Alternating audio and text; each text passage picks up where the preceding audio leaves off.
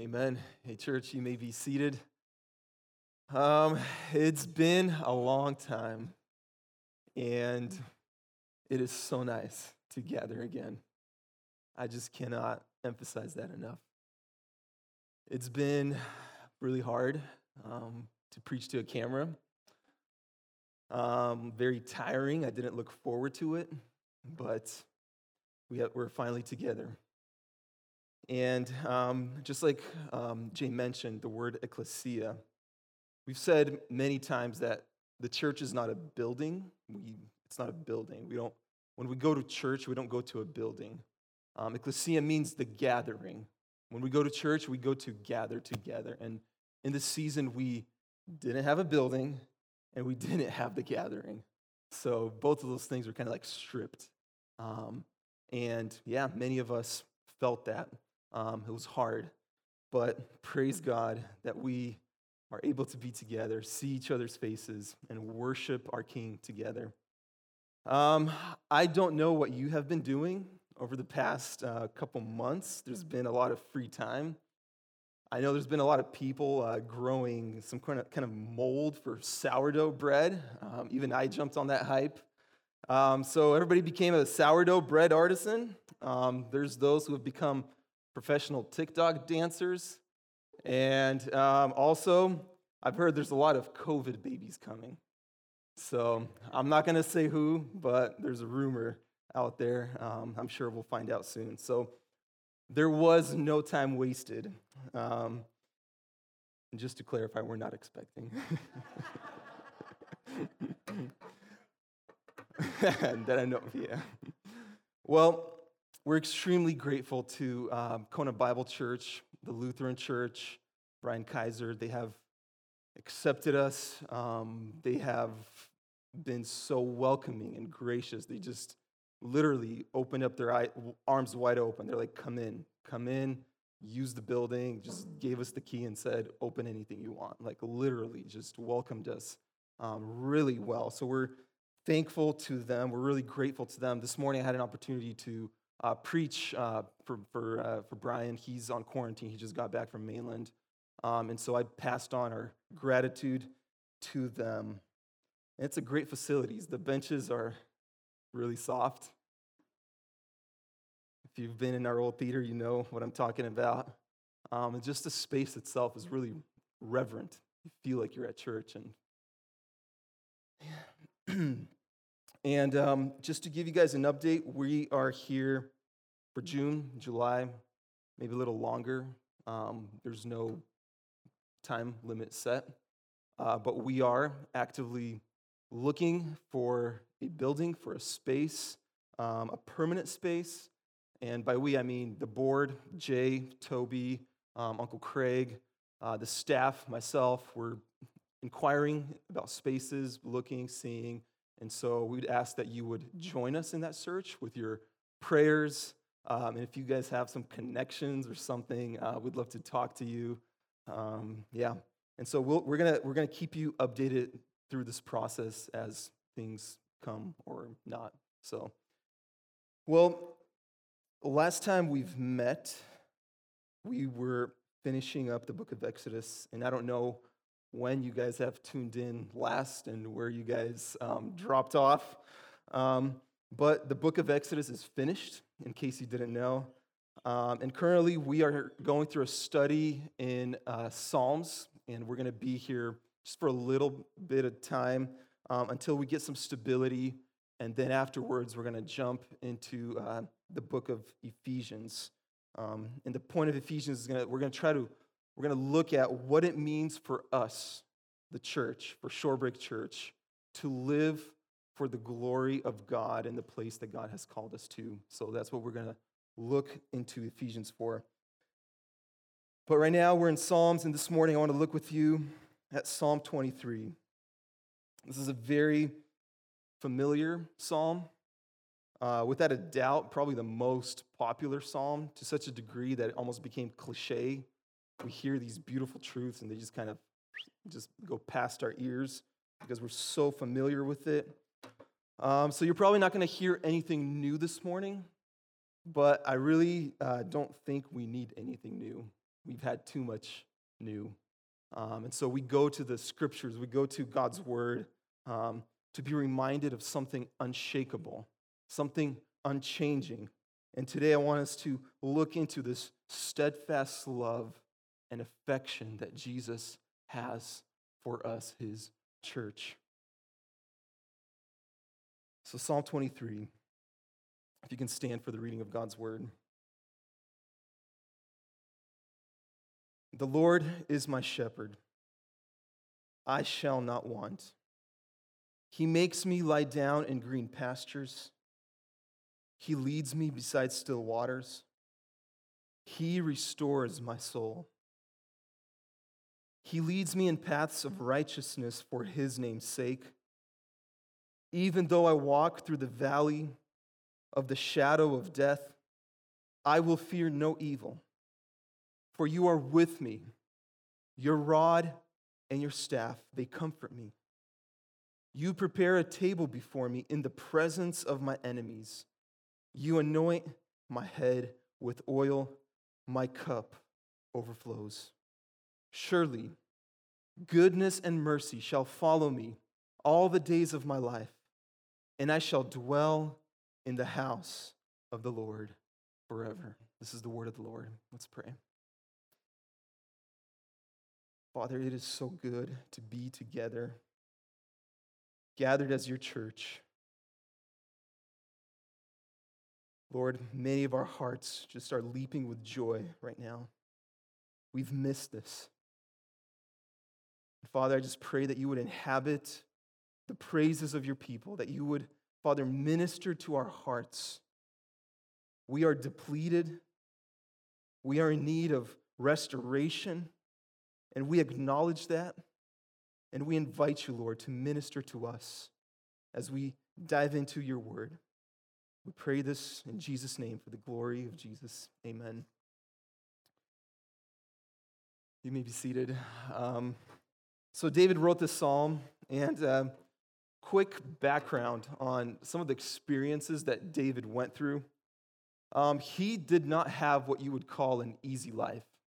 Even though he uh, was royalty, he was a king, um, he, he, he did not have an easy life. From his very youth, he was overlooked, despised by his family, by his brothers.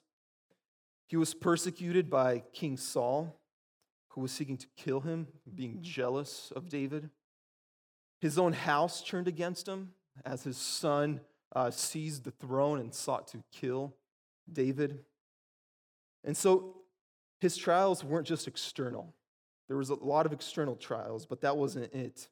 Um, as much as he was a victim, he was always also the um, instigator. David dealt with many self inflicted wounds.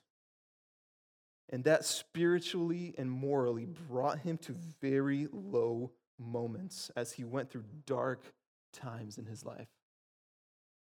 And so, in short, he knew what it was to have a restless soul.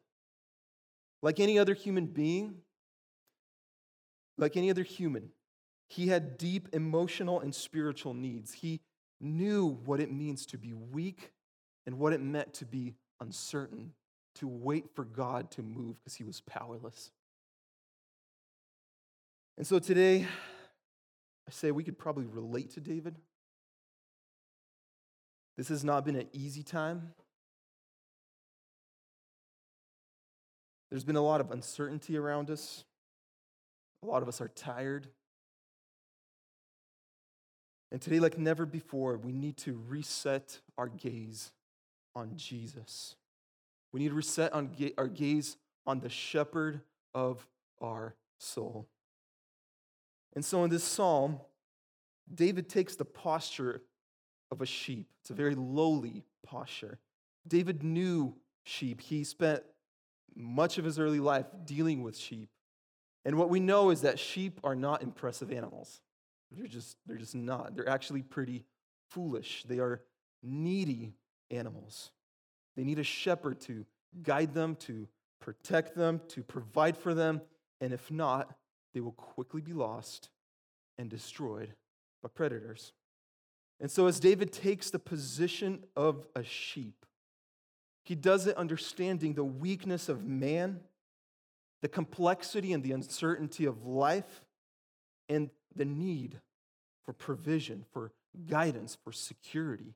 As the king, he had so much control, he had so much power, and yet he acknowledges this.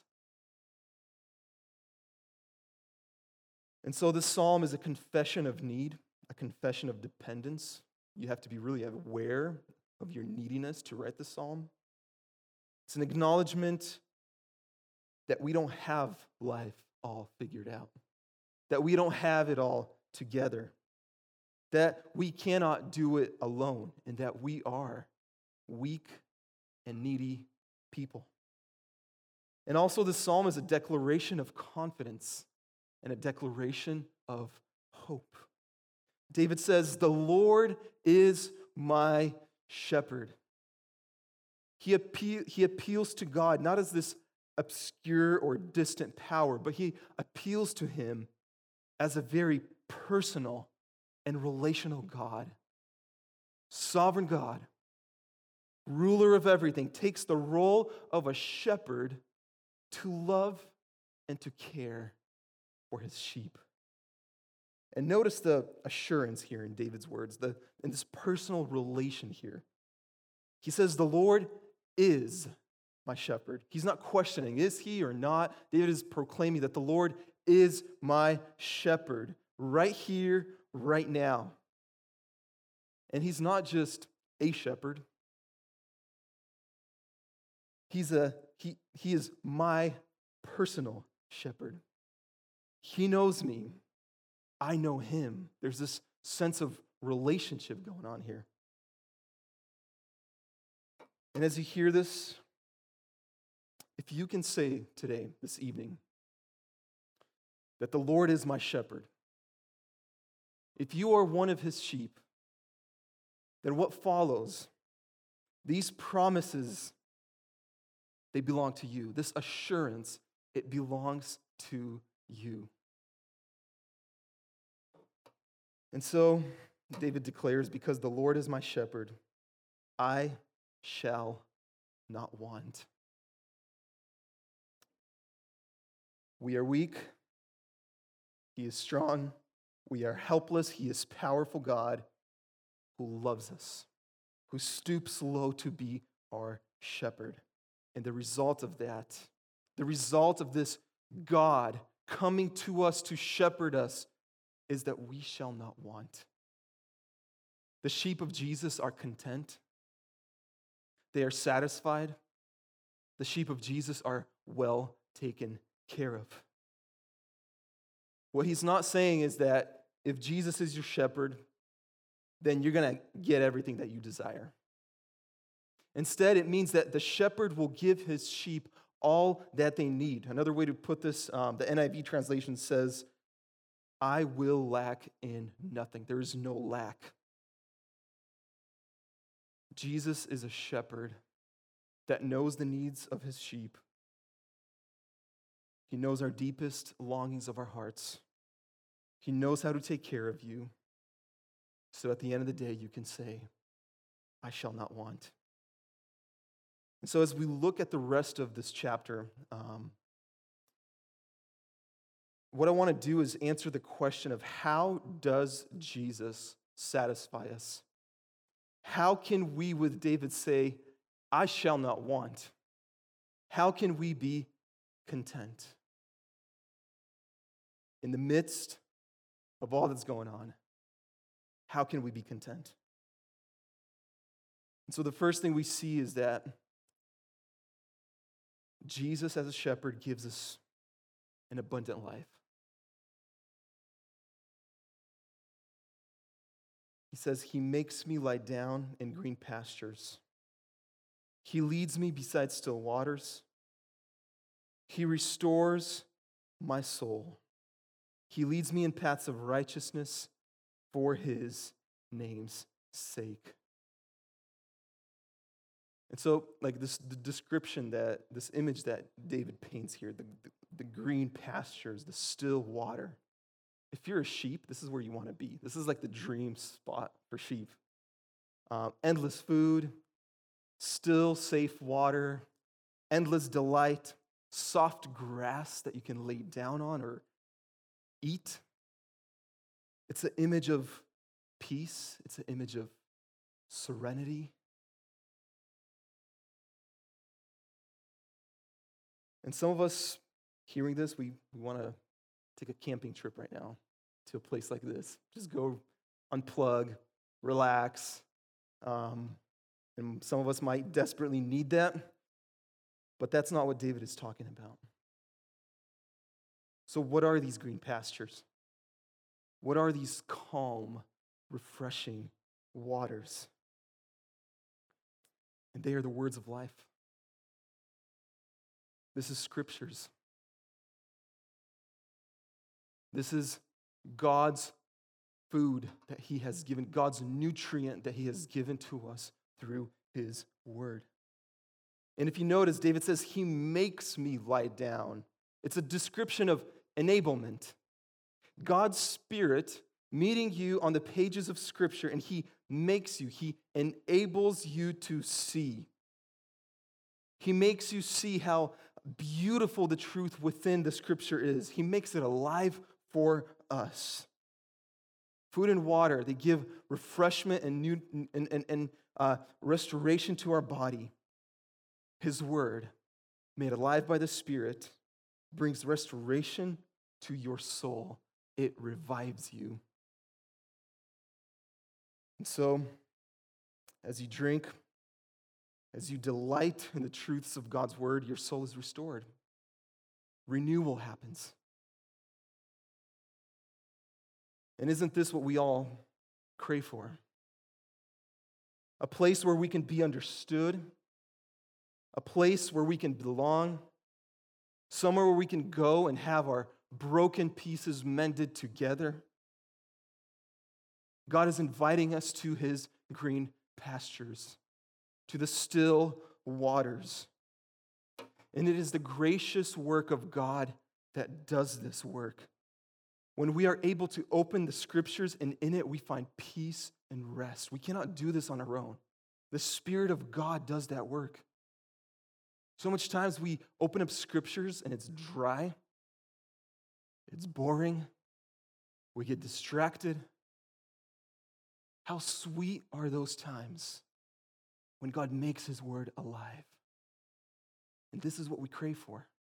This is what we long, and this is the grace of God for us to experience His Word in such a way.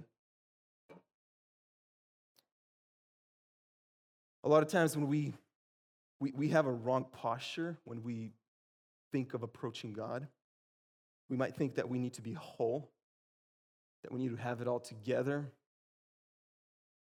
The truth is, God does not expect you to come to Him with a restored soul. He is a shepherd that knows us really well he knows that our souls need to be restored. And that's what he does. He loves people who are depleted, he loves people who are tired, and he invites us to himself so that he himself can restore us. David says, He leads me in paths of righteousness. The other thing that's awesome about having Jesus as your shepherd is you don't have to guess, Am I on the wrong path? Am I on the right path? When we follow Jesus, we can be assured that the path that he is taking us is right. Sheep don't know the right path. Sheep get lost, sheep get tangled, sheep fall off the cliff. But a good shepherd, he knows all the right places, all the right paths as he takes his sheep through wilderness. He knows where there is an abundance of food and water.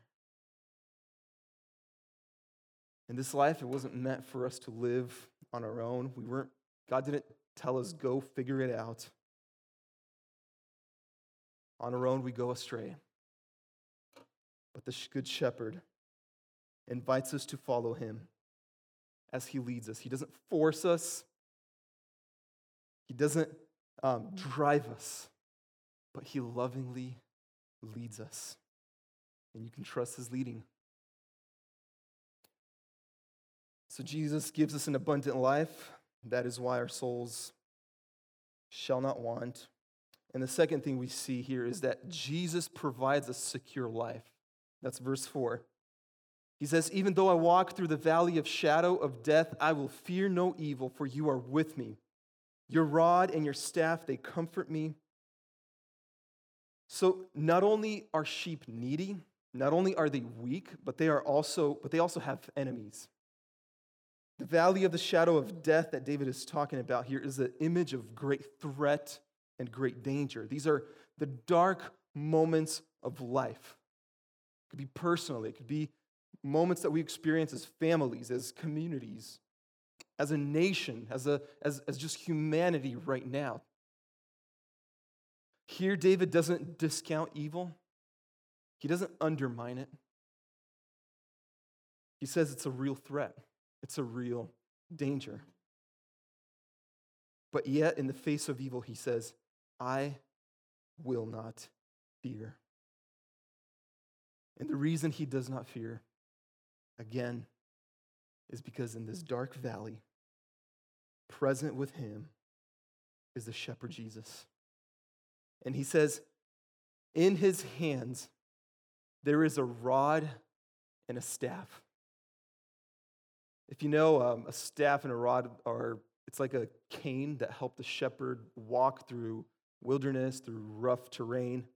Um, but it was also used as a weapon, a weapon to drive away wild animals and um, enemies. A rod can also symbolize power and authority. And I think we see both things at play here. The great shepherd has power, he has authority and dominion over all evil, over all darkness, and all of our enemies. As we think about our own dark valleys, as we think about um, evil shadows, all of our enemies, all of your enemies are Jesus' enemies. And Jesus defeated them all. He's won the victory. And you can find comfort in his power. You can find comfort in his authority. There is no one that is more powerful or greater than Jesus. Under the guidance of Jesus, there is comfort, there is security, even in the face of the most greatest threats, to such a degree that we can say, I will not fear.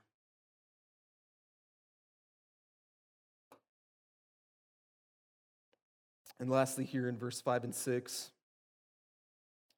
David says, You prepare a table before me in the presence of my enemies. You anoint my head with oil, my cup overflows. Surely goodness and mercy shall follow me all the days of my life, and I shall dwell in the house of the Lord forever. And, we, and here we see a shift. Uh, the shepherd, uh, his, his role changes. The shepherd becomes a host. And we see this, this table that is set. We go from valleys and pastures and paths and we arrive at a dwelling. There is a house, there is a table that is being set. There's this uh, sense of arrival. We're finally here. And so, when Jesus is your shepherd, not only will he provide for you and keep you secure as he leads you through life, but when you have Jesus, you have already arrived. You already have the, have the best you could possibly have. You have a seat at his table. This is this table here, and, and Jesus serving is this image of life in the presence of God. It is finally arriving to the house of God. It's this already not yet that is happening here. As Paul says in Ephesians, you already are seated in the heavenly places. It is true, we are. But we are waiting for the day when that's going to become a reality, um, more fulfilled reality. And so the same thing is happening here. We await until we arrive, but we have already arrived.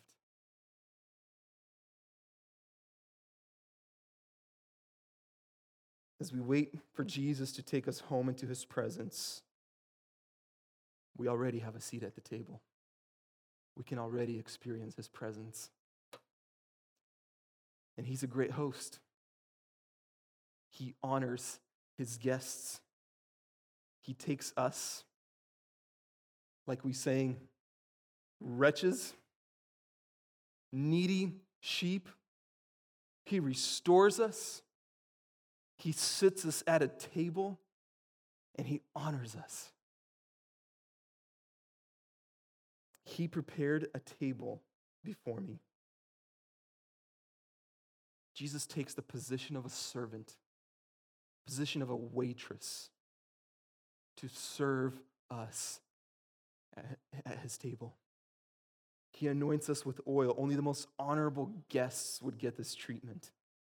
It's a symbol of blessing. Such is abundance that it overflows.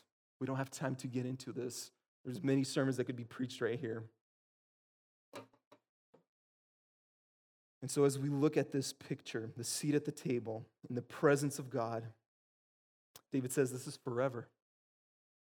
We can be assured that we have this seat forever. If you are his sheep, it is your place.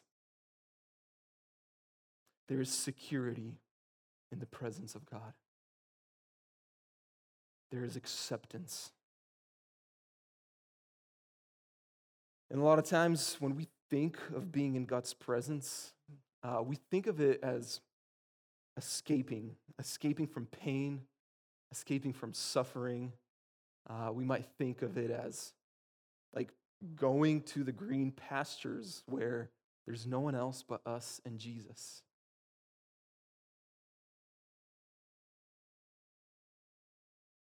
But if you notice in Psalm 23, the enemies, they never leave. They're right here. Verse 5 You prepare a table before me in the presence of my enemies. And how true is this? On this earth, in this life, we cannot escape the experience of pain and sin and suffering. As hard as you try, you cannot escape it. Six months ago, I would have to convince you of that. Today, I don't.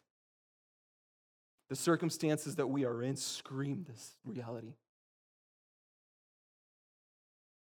As long as we live, we will experience pain, we will experience suffering, injustice, disappointment, weakness, or whatever other dark valley or enemy that you have. But God promises us this is his promise to you that in the presence of the enemies, he will be present. He will be there. In the presence of enemies, there is danger and threat. But here, there is in the scripture, we don't see any, anybody rushing, we don't see anybody scrambling. You sit down and you allow Jesus to prepare you a meal. You just allow him to bless you. When you go out uh, to eat, to eat out in a nice restaurant, I don't know when was the last time any, any one of us did that. You don't want to rush. You come to a nice place, you just want to relax. You want to be served. You want to soak in the experience. This is what's going on here. This is done in the presence of enemies surrounded by them, we can still sit down for a meal at his table and he will serve us. So great is his presence that instead of fear and anxiety, we get peace, we get restoration. And so, to finish this off, I just want to remind us why this, even, this is even possible for us in the first place to experience Jesus in such a way. And interestingly, um, we see that before Psalm 23, there is Psalm 22. Psalm 22 is one of the clearest prophecies on the suffering of mm. Jesus. In order for us to be his sheep, Jesus the shepherd had to lay his own life down for his sheep. Before we could be accepted by Jesus, Jesus had to be rejected. For us to find comfort in his staff and in his rod, Jesus had to be beaten with a rod. Before leading us through dark valleys, he himself walked through the deepest, darkest valley, experiencing the full force of evil and sin. Also, that he could take lost sheep like me and you and to put us on the right path. And today, the reason we can say with David that Jesus is my shepherd, the reason we can declare that is because Jesus says to you, church, you are my sheep. Not only did he claim you, but he bought you, and you were really, really expensive. It was his blood that paid the price. So, church, as we face lots of uncertain times, as we face moments of darkness, as we feel surrounded by enemies, rest in this truth. This is not some cliche poem. Jesus has declared himself in John 10 that he is our shepherd. This reality is yours today and right now. Let's pray. Father, you have been so good to us. What love is this that you would, the King of the universe, stoop down to make us your own? That you would adopt us into your family, that you would give us a seat at your table and that you would serve us, that you would honor us as guests of honor. Lord, I pray that these pictures of delight, delight in you and your word, they'd be engraved on our hearts, that we would be jealous for these moments. That when your word feels dry and boring, that we would beg for your grace to make it alive to us. Father, I pray that we would see you as our leader, as our shepherd, that we would find rest in the fact that following you, we will find delight, we will find security, we will find abundance, we will find restoration for our souls. These are not just some ideas, these are not some theories, but this is a reality for your people. And Father, I just pray that this would be a reality to every single one of us here. We pray for your grace to be with your church. In Jesus' name, amen.